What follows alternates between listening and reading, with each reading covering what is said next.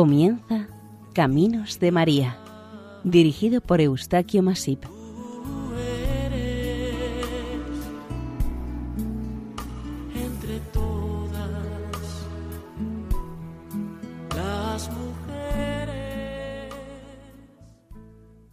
Nuestra más cordial bienvenida a Caminos de María, un programa realizado por el equipo de Radio María en Castellón, Nuestra Señora del Lledó. Seguidamente les invitamos a escuchar el capítulo dedicado a la advocación mariana de Navarra de Nuestra Señora de Codés, patrona de Torralba del Río.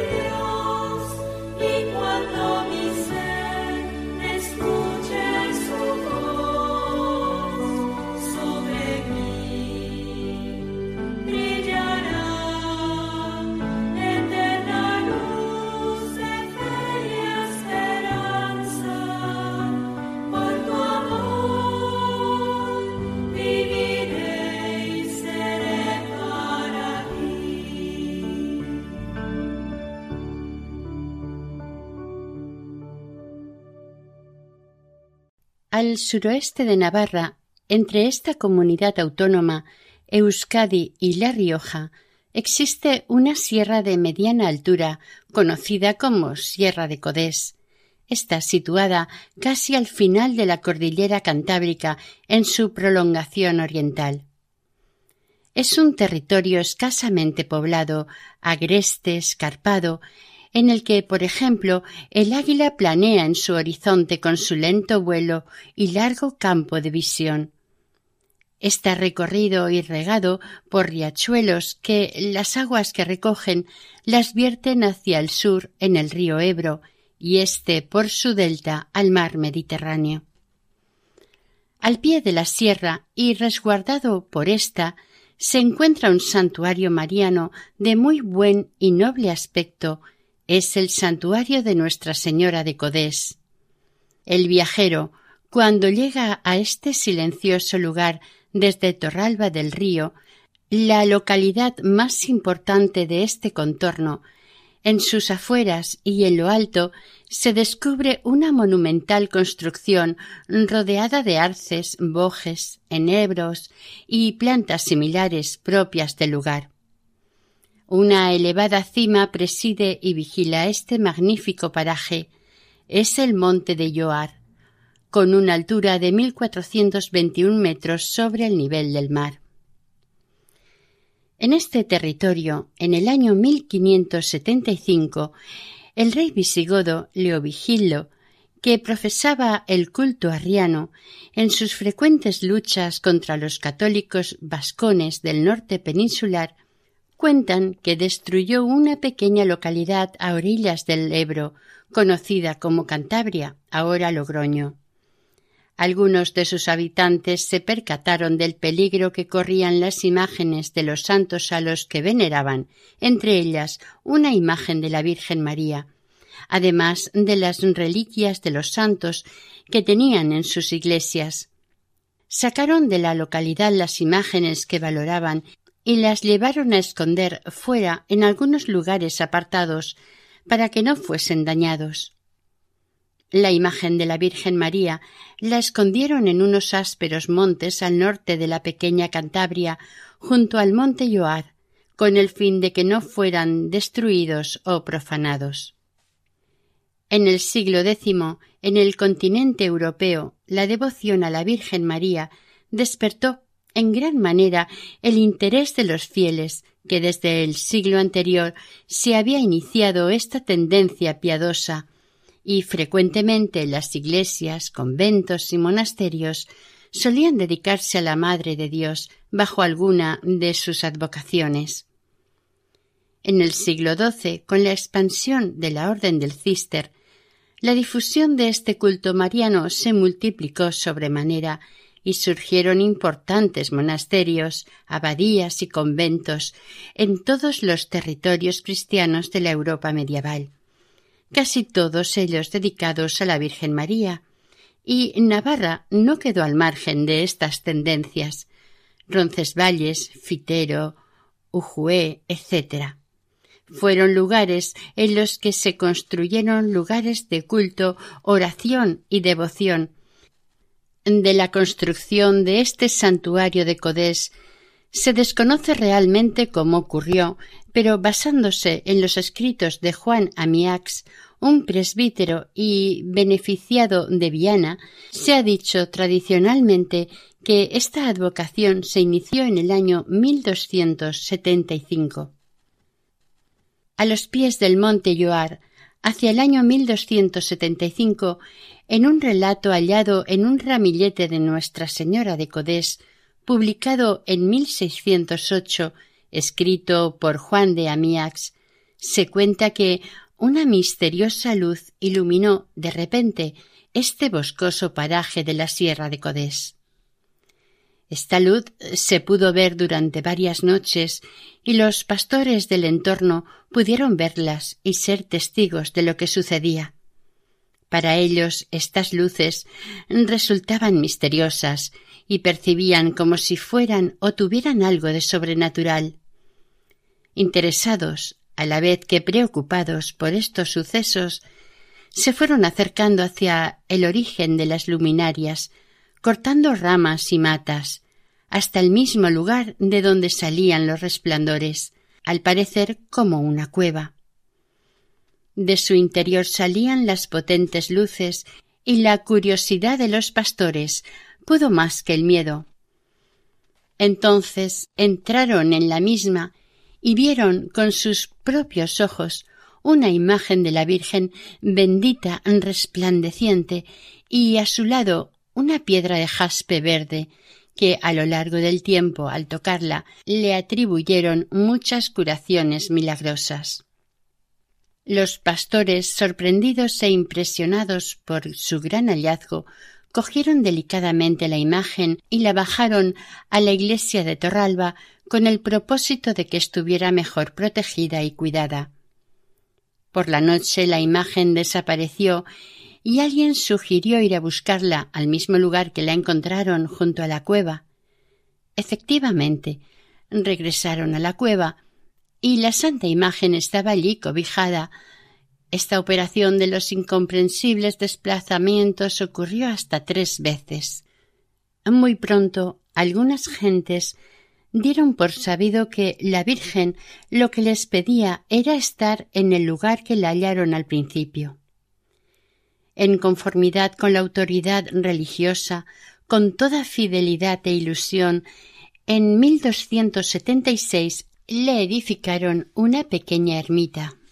Y desde ese momento a la imagen de esta Virgen ya se la conoció como de Codés, por lo que se sabe, eh, cerca del lugar de la aparición también existía una pequeña aldea con este mismo nombre.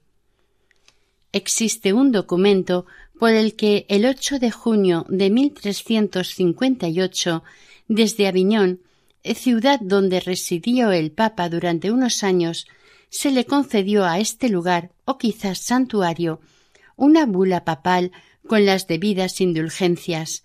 Además, también se encontraron junto a un pequeño altar de jaspe restos de mártires y varias cédulas más.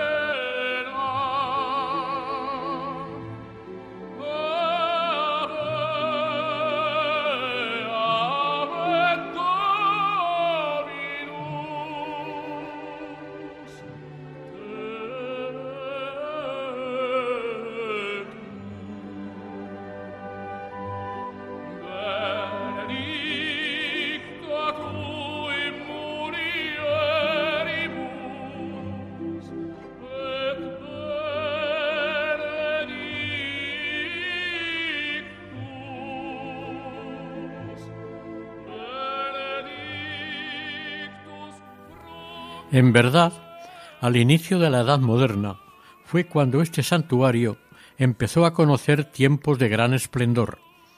En el siglo XVI se convirtió en un importante centro de peregrinación de la zona comprendida entre Estella, Álava y La Rioja. Al parecer, durante un tiempo, esta ermita estuvo muy abandonada e incluso desatendida, pero hubo en un momento impreciso un gran cambio en su trayectoria, por lo que los fieles recuperaron la devoción hacia la imagen mariana de la Virgen de Codés. Tanto fue así que, ante la cantidad de gente que empezó a acudir a la ermita para orar, cuidar y atender lo mejor posible la imagen de la Virgen, se decidió que hubiera un sacerdote que realizara estos servicios y el culto por lo que se nombró a Juan Merino o Juan de Codés para todas estas necesidades.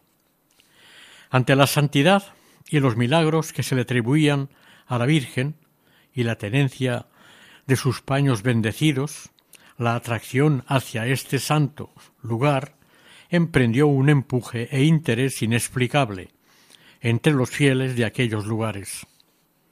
Este retirado y precioso lugar no está exento de leyendas o narraciones inexplicables, en general más o menos vinculadas con la advocación mariana que veneran. Un ejemplo de esto es el caso del relato de las dos hermanas. Desde muy antiguo se cuenta que en el pueblo vecino de Codés, Azuelo, había una mujer un tanto especial a la que conocían por sus extrañas prácticas y poderes. Esta mujer tenía dos hijastras, a las que no les permitía ninguna libertad, ni deseo o capricho. Además, no les dejaba salir nunca de casa. Cuando las niñas se hicieron mayorcitas, sintieron la necesidad y un gran interés por conocer el mundo. Un día, en un descuido de la madrastra, las dos hermanas escaparon de casa y, en sus correrías, subieron al monte cercano, esperando encontrar algún lugar seguro donde refugiarse. Al darse cuenta, la madrastra, de la desaparición de las muchachas, salió en busca de las jovencitas, pero, por más que recorrió, aldeas, bosques, montes y valles, no las encontró. Ante la imposibilidad de hallarlas, recurrió a sus artes mágicas y poderes. Entonces las maldijo, deseándoles que se convirtieran en piedras, cosa que así sucedió. Es por esto que, yendo a la cima del monte Yoar, en el camino, al llegar a la altura de Peña Blanca, existen dos grandes piedras, una mayor que la otra, a las que las gentes llaman las dos hermanas. Y en Peña Blanca, hoy en día, puede verse la ventana de la bruja. Otra narración, igualmente legendaria, nos cuenta la historia de Juan Lobo. Según esta narración del arcipreste Juan de Amiax, estos hechos ocurrieron alrededor del año 1523 en Cábrega, en tierra de la Berrueza. Existía un grupo de bandoleros, todos ellos mercenarios, de las numerosas guerras y batallas de aquella época, que cuando finalizaron estas contiendas se juntaron algunos de ellos para vivir de las fechorías que planeaban cometer. Los habitantes de aquellas tierras fueron, durante largo tiempo, las víctimas más frecuentes de estos asaltantes y atracadores. Al frente de este grupo de delincuentes se puso el más astuto de todos ellos, uno que se llamaba Juan Lobo. Este les exigió a sus secuaces que prestaran juramento de obedecerle siempre, incluso la de dar la vida por él. Para hacer las correrías se asentaron en el castillo de Malpica, en la zona de Punicastro, en lo que se conoce hoy en día como Peña de la Concepción, donde seguramente vivía el sacerdote Juan de Codés. Los lugareños, para defenderse de sus ataques, recurrían a la cofradía que, al toque de campana, se reunían sus componentes y se armaban para combatir a los malhechores. Hubo un momento en que los delincuentes se llevaron por la fuerza al castillo de Malpica a una mujer de la Berrueza, para que fuera su servidora.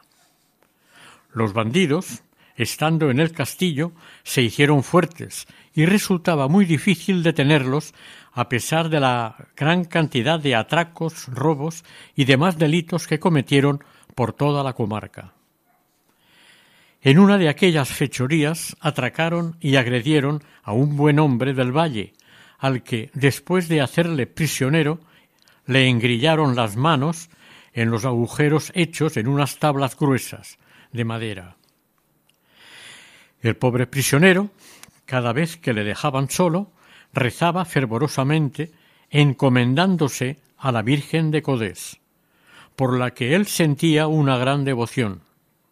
Sus oraciones fueron oídas, y una mañana, sin explicarse ni cómo, ni por qué, ni cuándo, el buen hombre apareció dormido en la puerta del santuario maniatado con las tablas.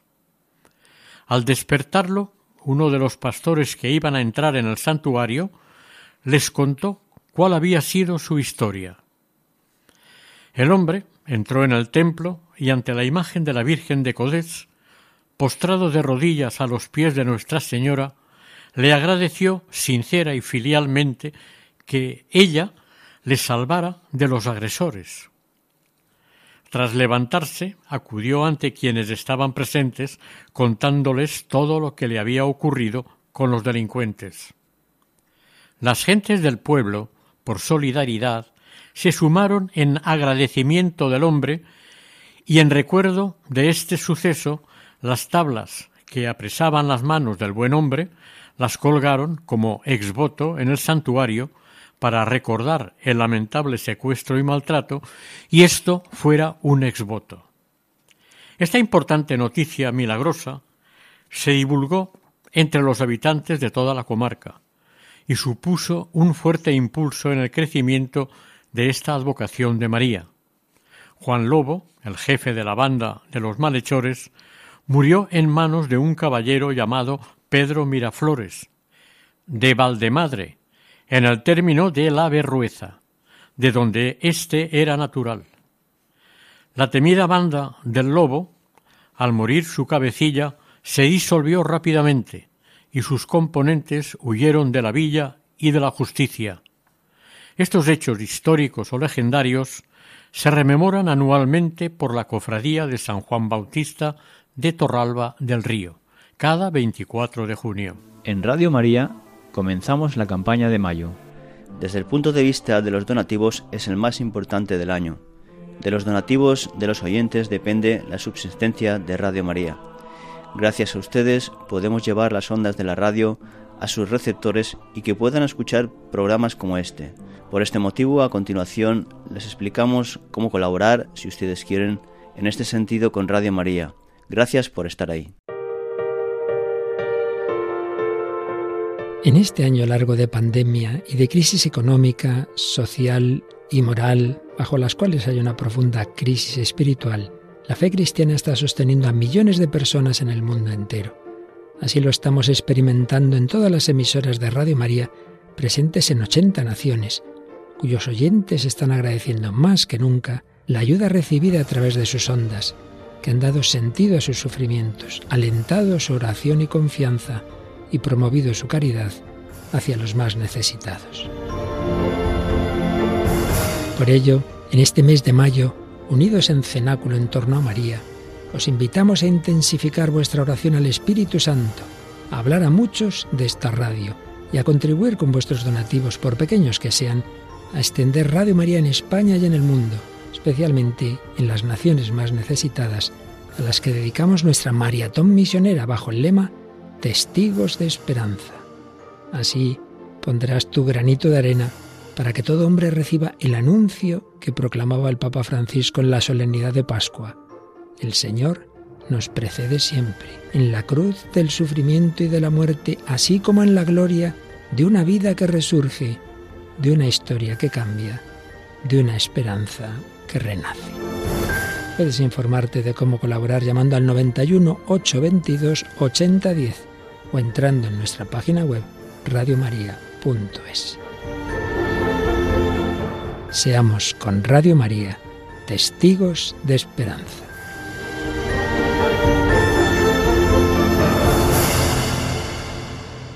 El sacerdote Juan de Codés estuvo diez años en el santuario atendiendo a los fieles y a los peregrinos como ermitaño, pero como su deseo más íntimo era ser un verdadero ermitaño, se retiró a una ermita existente algo más arriba de Codés, la conocida como Ermita de la Concepción del Monte.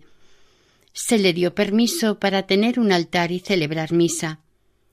Aquí estuvo durante siete años de vida contemplativa. Fue a Roma e intentó ir a Tierra Santa, pero el Papa se lo impidió por los peligros que suponían los piratas del Mediterráneo. Regresó a su ermita y a su llegada se enteró que un joven de Torralba había sido herido gravemente en el cuello tras una riña. Juan bajó hasta el santuario para celebrar una misa y auxiliar al herido al que conocía. Al terminar la misa, bendijo ante la Virgen unos lienzos y los puso sobre las heridas del joven en forma de cruz. Las heridas sanaron rápidamente y el joven muy pronto se sintió bien. La noticia de esta sanación corrió entre los fieles de modo que enseguida los paños de Codés se hicieron famosos por poder curar heridas, enfermos y tullidos.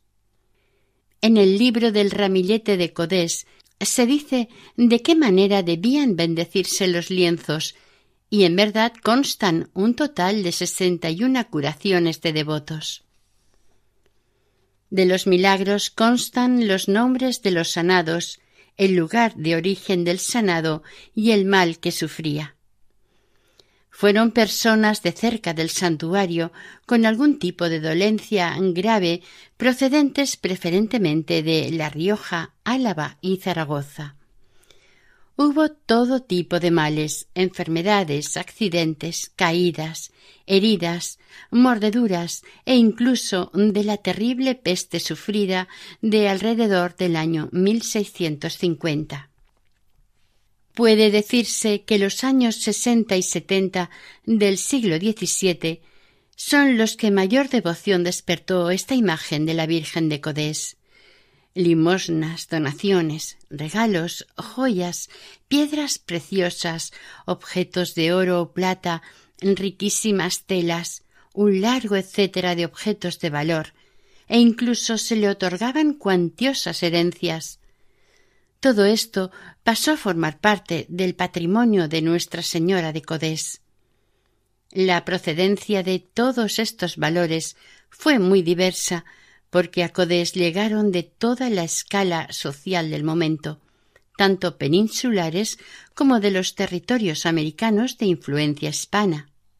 Avanzado el siglo XVII se inició una decadencia de este santuario y devoción que abarcó también el siglo XIX. En 1795 las casas del santuario estaban en ruinas.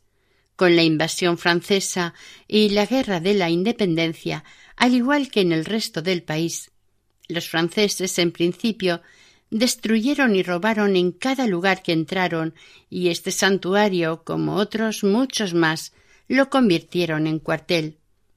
Y cuando se recuperó por las tropas españolas, siguió siendo cuartel, es decir, fue cuartel para ambos ejércitos contendientes, con los consiguientes daños, robos y destrucciones de todo tipo de edificios.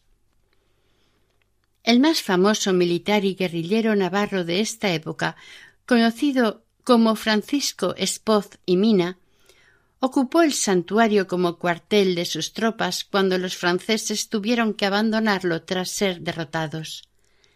En realidad este personaje tan importante en las batallas contra los franceses se llamaba Francisco Espoz y Ludain, nacido en la pequeña localidad navarra de Idocín, quien, al ser detenido su sobrino por los franceses, tomó el mando de los guerrilleros y cambió su segundo apellido por el de su sobrino, que era Mina. Finalizada la guerra contra los ejércitos napoleónicos y restaurada la monarquía en España, durante el siglo XIX se iniciaron las no menos penosas guerras civiles, llamadas y conocidas para siempre como guerras carlistas. Y este santuario también fue gravemente dañado por los dos bandos contendientes. Como muestra del estado en que llegó a quedar este santo lugar, nos lo cuenta en una carta que escribió al obispo el capellán del mismo Simón Valencia, que decía así Si no fuera por la torre que corona la iglesia, parecía Codés un edificio abandonado a la intemperie. En tan mal uso están las habitaciones que quitan la devoción tradicional de venir a Codés. Este santuario, naturalmente, en todo su conjunto, ha ido evolucionando a través de los tiempos de la mano de quienes han estado a su cargo y cuidado, y no faltó quien se apropiara indebidamente de él. Se cree que fue levantado sobre una anterior ermita medieval, de menores proporciones, de la que no se conocen exactamente sus restos y su construcción más importante se realizó en dos etapas, ambas ya durante la Edad Moderna.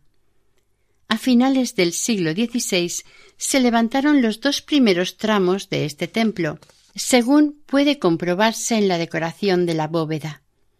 Posteriormente, motivado por el creciente aumento de la devoción hacia la imagen de la Virgen de Codés, hubo de ampliar el espacio en la parte de los pies de la ermita y también tuvo que levantarse una nueva cabecera, esta vez recta, con lo que se aprovechó para la realización del crucero cuadrangular y la construcción de una cúpula, la cual está montada sobre pechinas. Finalmente se construyó la sacristía. Como resultado de todas estas obras, el templo quedó formado como iglesia de una sola nave de cuatro tramos y en los laterales quedaron unas estrechas capillas comunicadas entre ellas. Este santuario está formado por dos notables edificios, la iglesia y la hospedería, que tienen forma de L.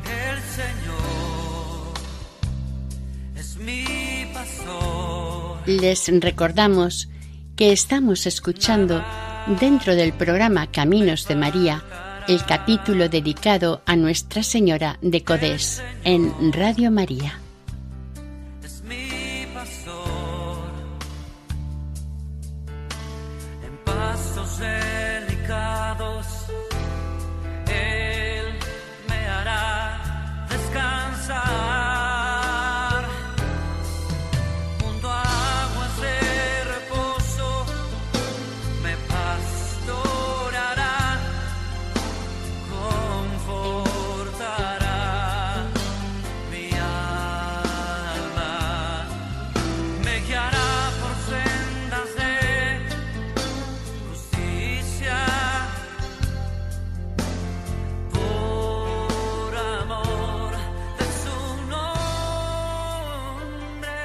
Cabe decir que las reformas y ampliaciones se llevaron a término con la ayuda y colaboración de los fieles. Algunos de los donativos o donaciones fueron cuantiosos, en especial el del caballero regidor perpetuo de la ciudad de Logroño, quien, con su limosna, quiso agradecer a la Virgen de Codés la curación de una grave enfermedad que padecía, luego de haber sido desahuciado por los médicos. En una lápida que hay a la entrada de la iglesia consta y puede leerse el siguiente texto. Capilla y fiestas de Codés que a sus propias expensas erigió y celebró don Diego Jacinto de Barrón y Jiménez, regidor perpetuo de la ciudad de Logroño. Esta lápida está fechada en 1643 y testimonia la generosidad de don Diego como igualmente la de su mujer Jacinta Fernández de León. El día 10 de septiembre de 1638 se celebró la solemne inauguración de esta iglesia ampliada, y entre estos actos inaugurales, como más destacables, fueron una procesión y la Santa Misa. Esta con un especial sermón y cantos de un coro. Por la tarde hubo una concurrida representación teatral.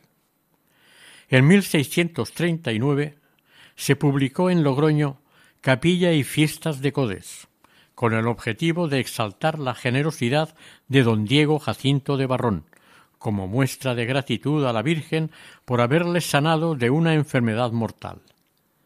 En dicho documento se cita que el día 10 de septiembre de este mismo año, a la fiesta de la colocación de la primera piedra, para la ampliación del templo, asistieron más de ocho mil personas. Unos años más tarde, en 1656, se puso una lápida conmemorativa junto a la fuente de la Virgen. que está situada a los pies del pórtico de la iglesia.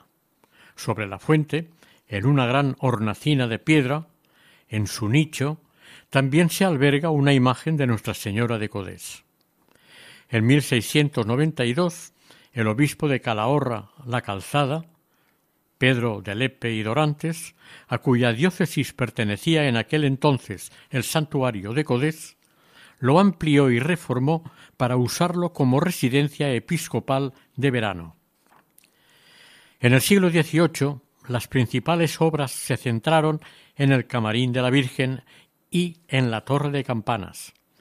Aunque se iniciaron a principios de siglo, éstas se prolongaron durante mucho tiempo, por diversas causas. En 1748 se terminó el camarín, pero la torre no se culminó hasta 1761. Esta torre, junto al pórtico adosado, son los elementos arquitectónicos más importantes. Artísticamente, la torre es de planta cuadrangular, de estilo clasicista, más cercano al siglo anterior. Está levantada de tres cuerpos separados por cornisas y entablamentos. Cada cuerpo de la torre se abre al frente a través de unos vanos hasta llegar al nivel de las campanas. Para éstas se dispuso de unos huecos en arco de medio punto semicircular. El templo en su interior da la sensación de amplitud. La pintura clara de sus muros le da cierta luminosidad a todo el recinto. Son muy bellos e interesantes los tres destacables retablos que pueden visitarse. De los tres, el más importante es el del altar mayor, que fue consagrado el 2 de julio de 1642. Y su bienhechor fue el mismo don Diego Jacinto de Barrón. En este retablo mayor pueden contemplarse algunas tallas de notable valor. El artista encargado de tallar estas bellas imágenes fue Diego Jiménez de Castrejana. Pueden verse imágenes de San José, San Joaquín, Santa Isabel, Santa Ana y dos ángeles superiores. El pedestal se le encargó a Jerónimo Chávarri y el dorado del retablo a Diego de Arteaga. Este retablo, por su estilo, es más propio de la primera mitad del siglo XVII. En esta época, los retablos navarros presentaron de forma equilibrada una mezcla de estilos, renacimiento, barroco, manierismo, romanista. El retablo mayor de este santuario se nos presenta de un doble banco. El primero y más impactante al espectador es sobre el que se sienta un solo cuerpo dividido en tres calles. Las dos calles laterales están coronadas por frontones rectangulares y contienen pinturas relacionadas con la Anunciación y el nacimiento del Señor. Y la caja central es una hornacina en la que observamos que preside el templo la Virgen de Codés. Esta caja se remata también con un frontón mayor que los de los laterales. El ático del retablo queda rematado por alerones y floreros barrocos, y un gran lienzo evocando la Asunción de la Virgen María, que queda entre columnas y coronado por un frontón partido, en lo más alto, como si de un calvario se tratara, y allí un Cristo crucificado.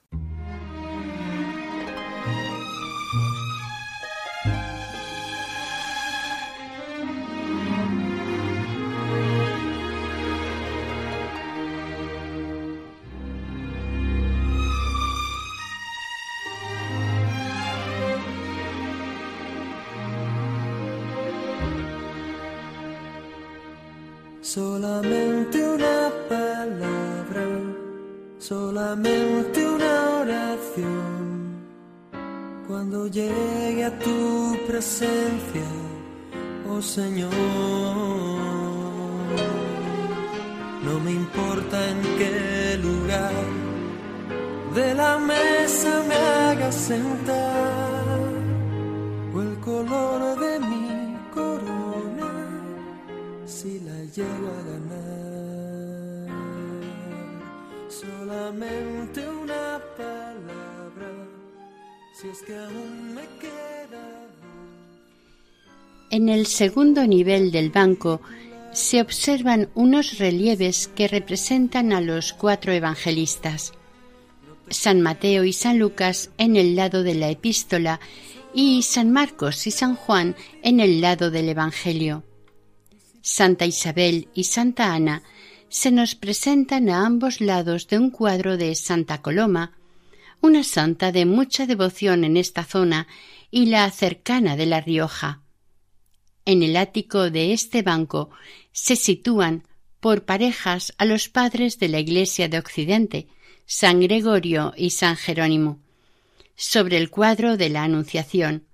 Sobre el cuadro de la Natividad figuran San Agustín y San Ambrosio. En el siguiente nivel, el más elevado, vemos el lienzo de la Asunción de la Virgen citado anteriormente. Este magnífico retablo está protegido por una artística reja de hierro de tres cuerpos, con dorados en algunas de sus partes, se le encargó a un afamado rejero Francisco Betolaza de Elgoíbar en 1651. Esta reja se instaló para separar el espacio en el que se celebran los actos litúrgicos del resto de la iglesia dedicada a los fieles. Fuera de la capilla mayor existen otros dos retablos importantes por su factura y belleza. Estos son obra de Bartolomé Calvo. Ambos son del mismo tamaño y representan a San Pedro, el del lado del Evangelio, con detalles de su historia y simbolismos propios, y a San Antón, en el de la epístola, también con imágenes de su vida y obra. Son retablos claramente barrocos. La imagen titular de este santuario mariano de Nuestra Señora de Codés es una talla gótica, hecha en madera, datada probablemente en el siglo XIV, considerando y teniendo en cuenta la bula papal fechada en Aviñón, como se dijo con anterioridad. Esta imagen fue hallada realmente en una fecha indeterminada. Según versiones, se encontró en una oquedad cubierta de espinos. Para algunos de los investigadores que la estudian, aquella imagen encontrada en la Edad Media parece no tener nada que ver con la actual imagen. Es cierto que con el paso de los años ha sufrido numerosos arreglos, pinturas y adecuaciones según la época. La imagen es una talla sedente, majestuosa, y se la relaciona con los tipos de imágenes de otras advocaciones marianas propias de estas tierras situadas en el centro norte de la península. La Virgen de Codés ha sido muchas veces restaurada y retocada, gracias a lo cual puede verse esplendorosa. Esta imagen viste una túnica oscura, está cubierta con un amplio manto dorado, una sencilla corona ciñe su cabeza, en su mano derecha sostiene una esfera, y con su izquierda sostiene al niño Jesús sentado sobre la rodilla izquierda de la madre, con su manita derecha bendice a quienes acuden ante él. En antiguas fotografías de esta devoción puede observarse que está vestida y lleva rostrillo, corona y halo. La sobria y delicada decoración de la hornacina que la protege resalta a esta imagen mariana. Con la llegada del siglo XX y de la mano de la Cofradía Administradora de Nuestra Señora de Codés, que se fundó en 1901, la vida de este santuario se revitalizó enormemente. Los objetos de esta cofradía desde su principio fueron dirigidos a fomentar y extender el culto a la Virgen de Codés, conservar y mejorar su iglesia y adecuar a los nuevos tiempos la antigua hospedería, pero sobre todo la santificación de sus cofrades y de los socios bienhechores.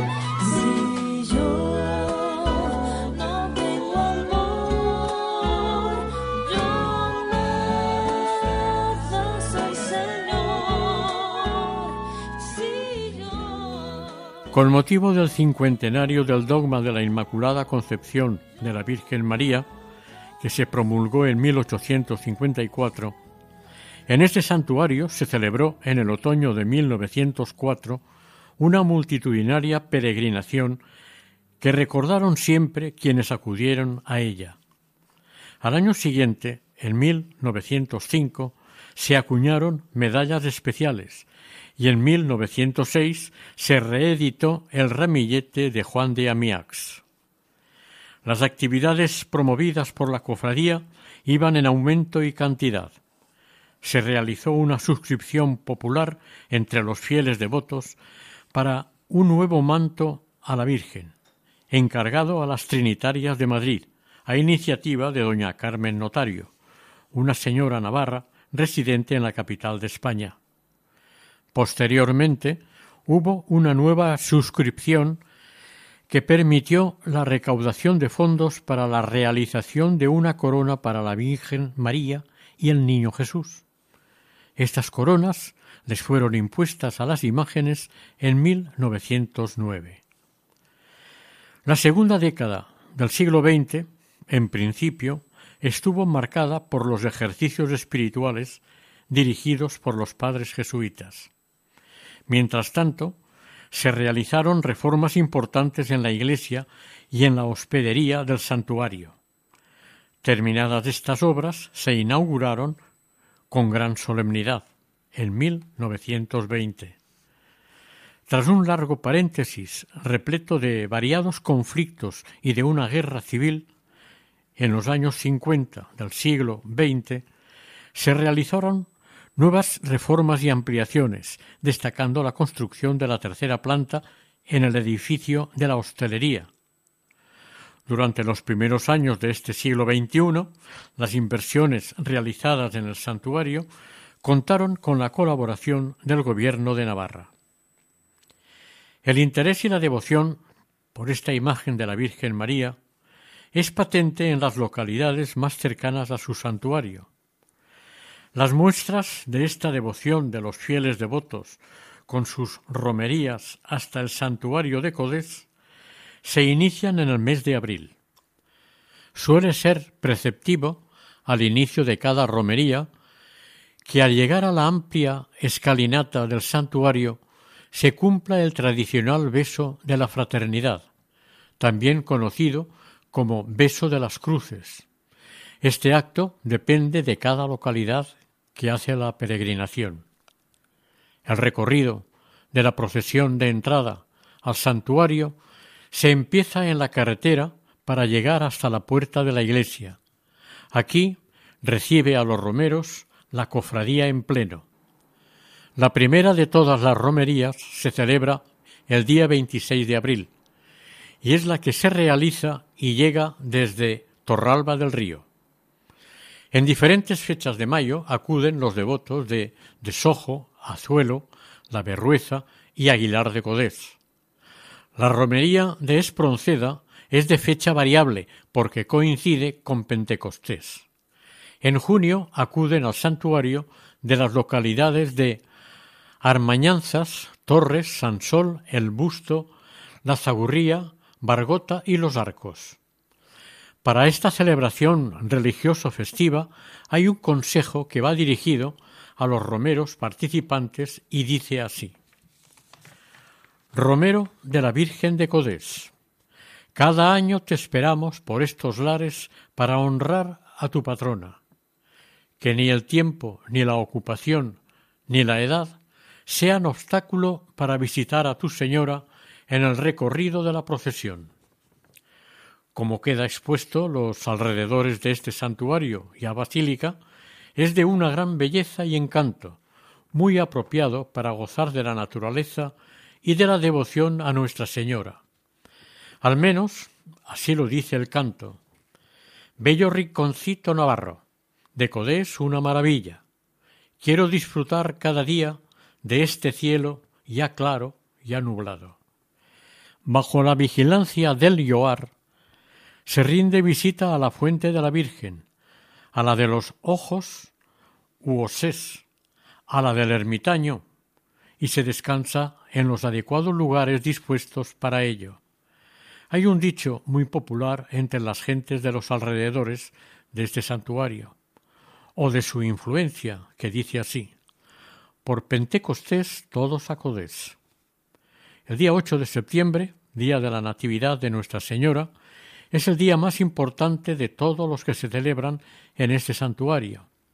Es oficial y canónicamente el día de la festividad de Nuestra Señora de Codés.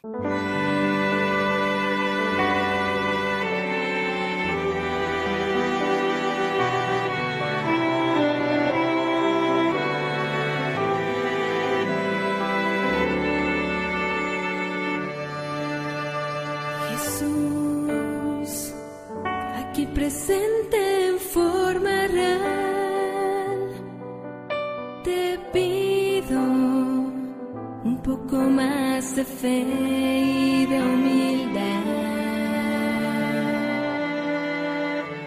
Quisiera poder ser digno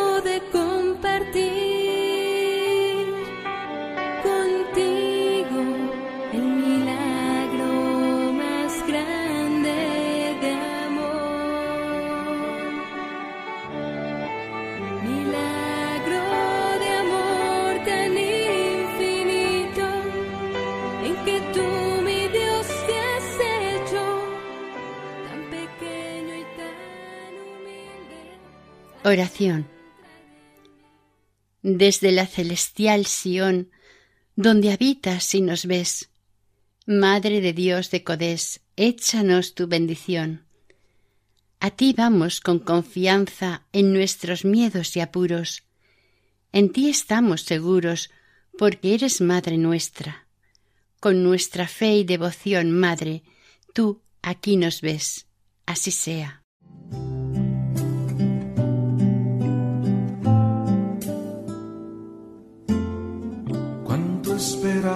Este momento. Cuánto esperado que estuvieras así. Cuánto esperado.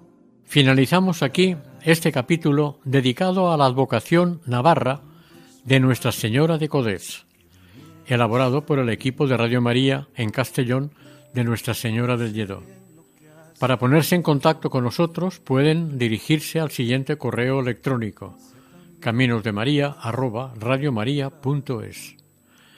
Para pedidos del programa pueden hacerse en la página de pedidos de Radio María o en el teléfono 91 82 28 010. Deseamos que el Señor y la Virgen les bendigan.